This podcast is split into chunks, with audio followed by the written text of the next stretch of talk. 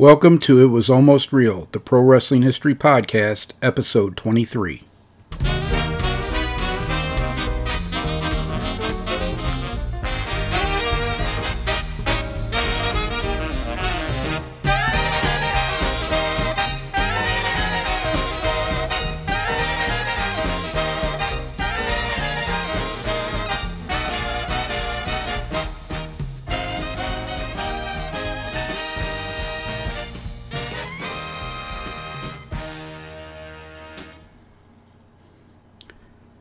And welcome to this episode of It Was Almost Real, the Pro Wrestling History Podcast. My name is Ken Zimmerman Jr., and this is the podcast dedicated to the history of professional wrestling between 1870 and 1920, although sometimes we'll stretch into the 1930s. And in this episode, I'll be talking about sumo wrestling in the United States during the 1800s. But first, I wanted to talk about the bonus episode from a couple weeks ago. I hoped you enjoyed it. It was just my cousin and I discussing the pro wrestling we grew up on and how it was not possible for that wrestling to continue on uh, into the 1990s and 2000s with the changing landscape of cable television and the fact that someone was going to go national. So I hope you enjoyed that. Um, I also talked about the fact that I have tapped out on modern wrestling, at least for the foreseeable future, unless somebody reincarnates NXT or a Ring of Honor that actually captures my attention.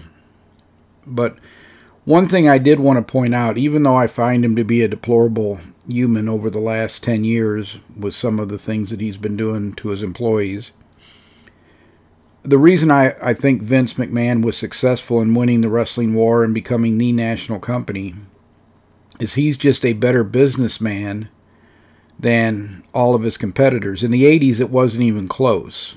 And there were a few businessmen amongst the promoters, but none of them had a national reach. Whereas Vince, early on, knowing that he wanted to go national, didn't just rely on wrestling people, he also hired the best business people and brought modern business practices into professional wrestling. Jim Crockett, you know, probably failed because he failed to do that. He t- tried to be national while still running it, his office with the same staff that he had always had. Bill Watts did a similar thing in Louisiana. You have to give him credit for his business acumen. He is one of the greatest promoters of all time, but he never had the best wrestling he just knew how to promote things into a spectacle that people would want to come out and see. Andre the Giant versus Hulk Hogan.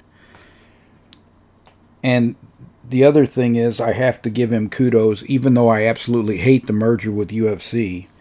I think those two go together like peanut butter and gin. I do have to give him credit for the fact that he probably sold his company for more than it was worth, and it wouldn't have been worth near what it was had it not been for his work over the past 40 years building WWE into the national juggernaut that it was. So, while I have many criticisms of him over the last 10 years or so, I respected him a lot in the 90s and 2000s. And you can't take away anything from him as a businessman, as a person that works hard. You know, the other aspects of his life are not nearly as uh, admirable, but in those areas he's very admirable, and I'm sure his grandkids love him. I'm sure he's not uh, a horrible person, but I just the things that he's done with his employees, and the fact that he probably doesn't see his family that often because all he does is work, are some of the less desirable qualities of Vince McMahon. So Vince will always remain sort of an enigma and also uh, a mixed bag. He'll have a mixed legacy. People will respect what he did business wise, but they'll also not understand why he had to destroy all the other businesses and why he did some of the things he did when he got later in life. So, in this week's episode, I wanted to talk about something that I didn't actually know before I started researching the book on Sorakichi Matsuda and it's Sorakichi. His real name was Kojiro Matsuda, and the name that he went by in the United States or that newspapers tagged him with and always was his name while he was here is Sorakichi Matsuda. For the book, I've corrected it to Matsuda because what happened was the newspapers corrupted his sumo name, which was Torakichi, and his last name, which was Matsuda, and he became Sorakichi Matsuda instead of Torakichi Matsuda. But when I first was researching Evan Strangler Lewis, I obviously researched the two matches in Chicago with Matsuda because they were primarily responsible for Lewis's horrible reputation as a vicious wrestler, which was well earned and true. But even some of the other people he hurt, he didn't hurt nearly as bad as he tried to hurt Matsuda. Um, he took a strong dislike to Matsuda, and it could have been for a number of reasons. I may actually talk about those matches again in the next podcast, but this one I just wanted to focus on the sumo wrestling because I did not know before I started researching the new Matsuda book that there was sumo wrestling in the United States in the 1880s. When I was researching Lewis and saw that they uh, Matsuda had wrestled some matches Japanese style, I made the mistake of assuming that those were jiu-jitsu matches, which were very common. Um, a lot of judo and jiu-jitsu black belts traveled the world in the late 1800s, early 1900s, and where they went, they would have challenge matches with people. One of the more famous ones is Taro Miyake, who actually became a professional wrestler and worked matches later on. But initially, when he came into England and the United States, he was wrestling legitimate challenge matches with professional wrestlers, and they would normally do a fall in Japanese rules, which was sort of judo jujitsu rules. The opponent normally had to wear a gi top. They'd look sort of like sambo players today. And then they'd have a catch as catch can rules fall in the mixed style bouts in these challenge matches. When I read that Matsuda wrestled by Japanese rules, I initially thought, oh, that's they're doing the jujitsu. But then as I learned about his background and learned he was a sumo wrestler, they actually had a description of his match with Ed, his first sumo match, and this was the only actual true match by sumo rules completely. So a sumo wrestling match. They weren't wearing the traditional garb, but Matsuda's first match in the United States was, was with Bibby, and it was in catch wrestling rules. Sorry about that. This allergy season is killing me. And I'll start talking, and then all of a sudden I start sounding like Froggy because of these allergens. So, anyway, um, Matsuda uh, wrestled Bibby in a catch rules match, his very first match in the United States. I think it was January 1884, and he lost to Bibby in two straight falls. Not particularly surprising, as uh, Matsuda was not familiar with catch rules yet, and Bibby was a very talented catch wrestler. He was the first American heavyweight wrestling champion, and that championship was contested under uh, catch as catch can or catch wrestling rules.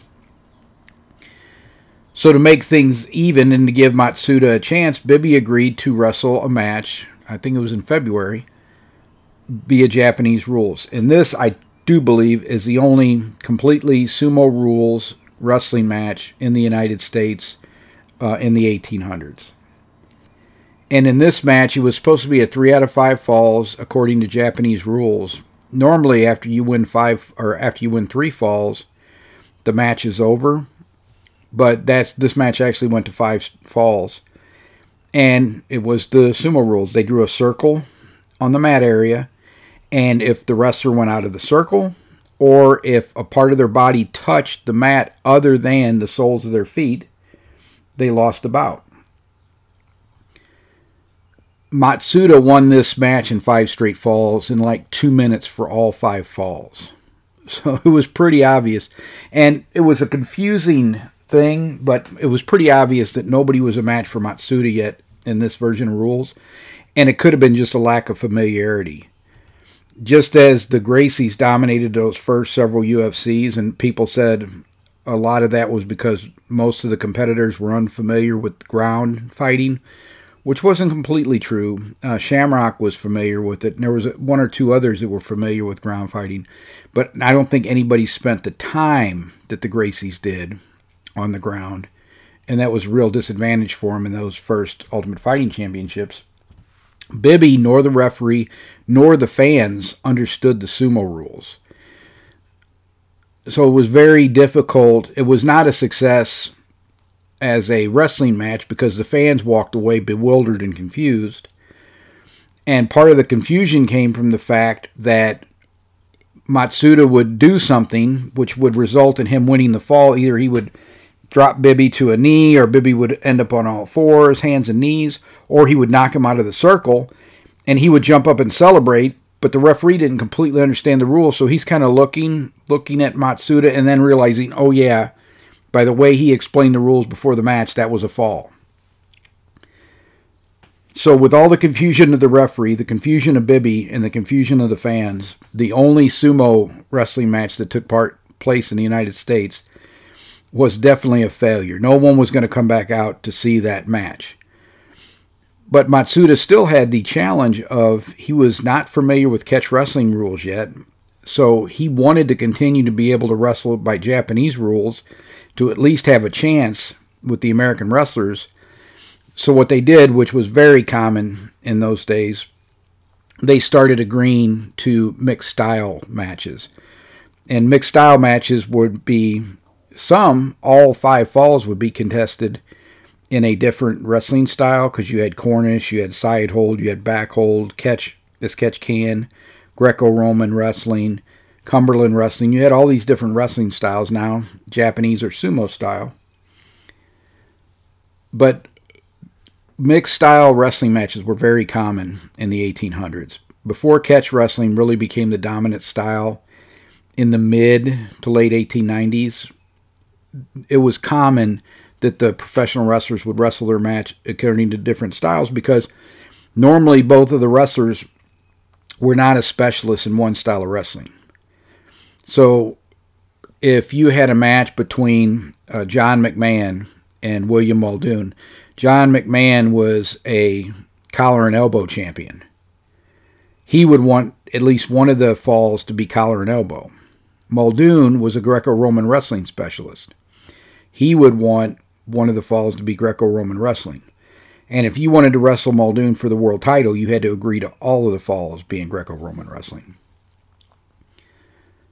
So, Matsuda's next few matches, he has another match with Bibby. He has a match with Duncan C. Ross, a couple matches with Duncan C. Ross, uh, Captain Daly, Andre Christol. In all of those matches, it might be two catch wrestling falls, two Japanese wrestling falls, and then the referee will toss a coin to determine what the style of the fifth fall will be. And of course, if Bibby won, he would choose catch wrestling. If Matsuda won the coin toss, he would choose the Japanese rules or sumo rules. And for the next four or five months, he wrestles several matches, and no one beats him in the Japanese rules falls. But he does actually start to win an occasional Greco Roman wrestling fall or a catch wrestling fall. He's starting to learn the dominant styles in America. And eventually he would just wrestle his matches predominantly in catch wrestling unless he was wrestling Muldoon, and then it would be Greco Roman. But to even those things up, he's wrestling these Japanese falls until the summer when Duncan C. Ross actually wins a Japanese rules falls from him. It was the first time since he had been in America that he dropped a fall to anyone in Japanese rules. Within another month, he's also lost one Japanese fall to Joe Acton, who was next to Lewis and Muldoon, probably the greatest professional wrestler of the 1880s. Acton came to England, beat Bibby for the American Heavyweight Wrestling Championship, which was a catch wrestling title.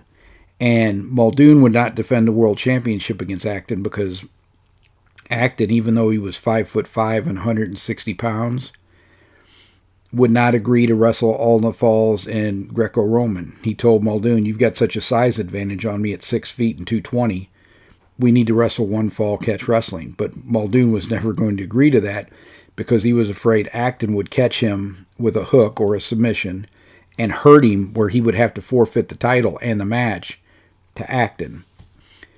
So Acton was a great wrestler.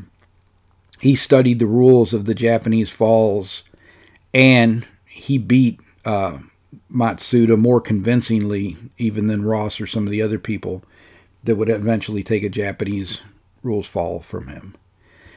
Matsuda does do the sumo rules probably for another five or six months, but by the middle of 1885, he's familiar enough with catch wrestling and he's trained enough with the American wrestlers that he drops the sumo rules, which the fans struggled to understand anyway. And he wrestled primarily catch wrestling matches, but he did wrestle Greco Roman, particularly the matches he uh, secured with William Muldoon, a couple for the world title. So, as I've always said, you learn new things every time you take on a new research project. When I decided to write the book on Matsuda, I had no clue that we had sumo wrestling rules uh, matches in the United States. And it was an interesting discovery, and I think will increase the scholarship of the professional wrestling in this era. Um, the 19th century, I think, is still a little neglected. There are some good historians out there doing some history on it, but I've read a lot, uh, done a lot of research in this area, and yet I, I, I, had no idea that this happened.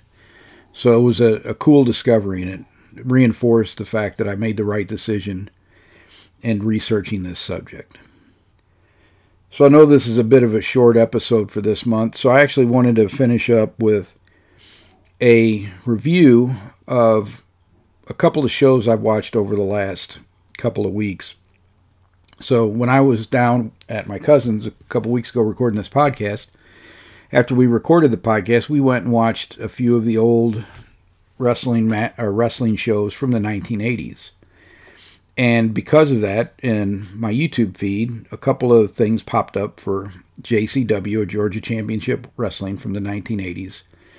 And I did not get to see Georgia Championship Wrestling when it was first run. I'd read about it in the magazines, but I probably only saw four or five episodes because we did not get cable in St. Louis City, where I lived. I lived in the city of St. Louis.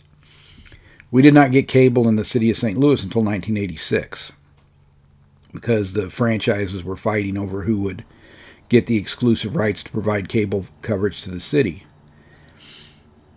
I did see it a couple of times when I went down to the country to see my dad, but I didn't see my dad from the middle of 1981 until the middle of 1984 or I'm sorry, uh, Christmas 81 to the middle of 1984, about two and a half years. And by that time, uh, Black Saturday had already happened. Georgia was pretty much done as a promotion or a major promotion. So I only saw two or three episodes. I read about it a lot in the magazines, particularly during that really hot period in 82 and 83 when uh, Tommy Rich was feuding with Buzz Sawyer. That was one of the biggest feuds in the United States. But we never got to see it. We would just get to read about it in the magazines. So my first opportunity to see that was when WWE Network, when I used to have it, put up the last Battle of Atlanta. And a lot of this stuff's available on YouTube as well. I don't think the WWE considers it very valuable stuff because they don't really worry about that too much. And when they put up the last Battle of Atlanta, they also put up the, the December show that came right after it, when Buzz Sawyer became a fan favorite, and uh, Tommy Rich had a World Wrestling, uh, I'm sorry, a National Wrestling Alliance World Championship match with Ric Flair on this December card. So if you uh, go into YouTube, you put Last Battle of Atlanta, the Last Battle of Atlanta card will come up and if you put in uh, GCW at the Omni, December 1983, that'll pull up that card. It's, uh, I think, December 4th, 1983. And I went and we watched Last Battle of Atlanta when I was down there. And I had the same feeling that when I saw it on WWE Network, and that was it. This was a lot of ado about nothing. Yeah, I mean it was a, a bloody brawl. They they beat each other, but I've seen much better matches uh, in other places. But that's the problem of evaluating these things in a vacuum. Had I been a regular watcher of Georgia Championship Wrestling, I probably would have loved and thought it was great because it was a culmination of a feud that lasted almost two years. So if I had been invested in it for those two years, I probably would have liked it much better. Number two, I knew Buzz Sawyer because I saw Mid South in the 1980s. I never got to see Tommy Rich in his prime. I just saw him in the magazines. And when he took the title from Harley Race for five days in 1981, I'm like, who is this guy? And how on earth did he ever beat Harley Race? And it was only a five day reign, so it was a fluke anyway. Unbeknownst to me, I didn't know it created a lot of problems in the NWA because the uh, that was not a okayed, sanctioned NWA title change. Harley did it as a favor to Jim Barnett, and that set off a lot of consternation around the National Wrestling Alliance because that was not supposed to happen. So now, never having seen Tommy Rich and then seeing this match with him and Sawyer, I really, you know, I, as compared to the Von Erichs uh, of the time, who were the big baby faces not only in Dallas but in St. Louis too, as was Ted DiBiase, I, I really wasn't impressed. And then on that December card, DiBiase is a bad guy. And I thought Ted DiBiase was great as a fan favorite. He was one of our absolute favorites in St. Louis. And I thought he was great as a heel, too.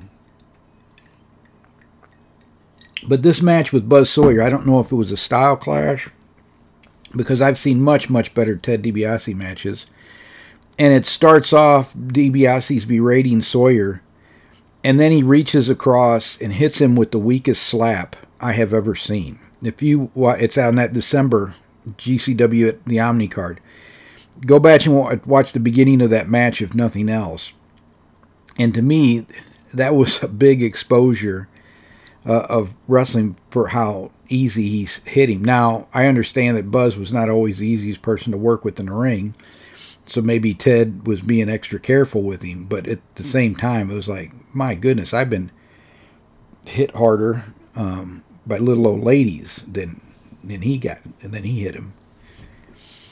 And then the world title match between Ric Flair and Tommy Rich, it was not a bad match. I don't know that Ric Flair in those days, in late 83 to probably the late 80s, actually even the early 90s, I don't think Flair could have a bad match and he definitely had a, a, decent match with Rich. But I think by this point in time, Tommy Rich is a fan favorite, had even worn out his welcome with the Georgia fans. And I say that because of the reaction at the very end.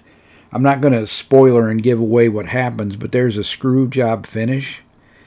Instead of the fans being ready to riot and kill uh, everybody that had anything to do with the finish, they just kind of go, uh, like throw their programs down and just leave. Like here we go again. It was not, oh, you no good. It was, well, here we go again. He lost it again. And they left. And I, it's like, oh, so I, I could see why the promotion was kind of on its backside at that point in time. Because their top babyface, if that's the reaction you're get, getting, it's not good. I do want to make a couple of honorable mentions. Um, Ole Anderson and Paul Ellering had a brawl at the end of the last battle uh, of Atlanta. The stipulation was if Rich beat Sawyer, that Ellering and uh, Anderson would get, I think, five minutes or ten minutes with Ellering, who was the manager of Buzz Sawyer. And that actually was pretty good. And I did like the way that both Rich and Sawyer sold how devastating that last battle was, and it took them both quite a bit of time to get out of the ring. You also see a tease in that mat in that that card, the last battle of Atlanta, the first card. When Buzz Sawyer comes out to ringside, when Brett Wayne, who would be revealed on television a few weeks later, to be Buzz Sawyer's brother, and it is his real life brother, not a kayfabe brother. He actually comes out and is showing concern when uh, Brett Sawyer is out there. I think wrestling Jake the Snake Roberts, um, but he's got an injured knee, and so that was the first tease of Buzz Sawyer's getting ready to turn face. What surprised me on the last Battle of Atlanta and the following Omni card, I'm used to the Road Warriors being this devastating force of nature, and they pretty much got their butts kicked for almost the whole match. Uh, they took on Jimmy Valiant and Pistol Pez Whatley in the last Battle of Atlanta card, and Valiant and Whatley just pretty much pounded them, you know. So I'm not used to that. that was quite shocking. The Road Warriors are very young in their career, they're very green, but still, that was a pretty shocking development. I encourage you to go back and watch those two cards. Let me know what you think of them. I will say, after watching them, I realized that not everything that we thought was great really stands up today. I had thought that World Class Championship Wrestling was great. It was my second favorite show behind Wrestling at the Chase, and it was great. From 1983, when the Freebirds come in, until a few months after David died. But after David died, you can definitely see his lack of influence on that promotion because it went back to being a mid major and not that exciting of one. Um, this these GCW shows and the GCW cards I've been looking at, maybe it's just not my cup of tea, but I don't see them holding up as much as a Mid South Wrestling. I would say Mid South Wrestling from 1981 to 1985 was great. There's a few couple month periods once or twice in there, like late uh, late 83 that aren't great. It was when Bill Watts worked with Georgia Championship Wrestling for a short time. But for the most part, Mid South pretty much stands up to the test of time. They still, you watch them today from 81 to 85, and those are compelling television shows. Some of the other ones, though, they don't, they just don't measure up, unfortunately. So that's it for this week. Um, next month's ep- or episode will be released on June 12th, and that will be the last episode for this first year season. And then in July, I'll be coming back, and we may have a bonus episode in July. We'll have to see. But until next time, take care, everybody. Bye bye.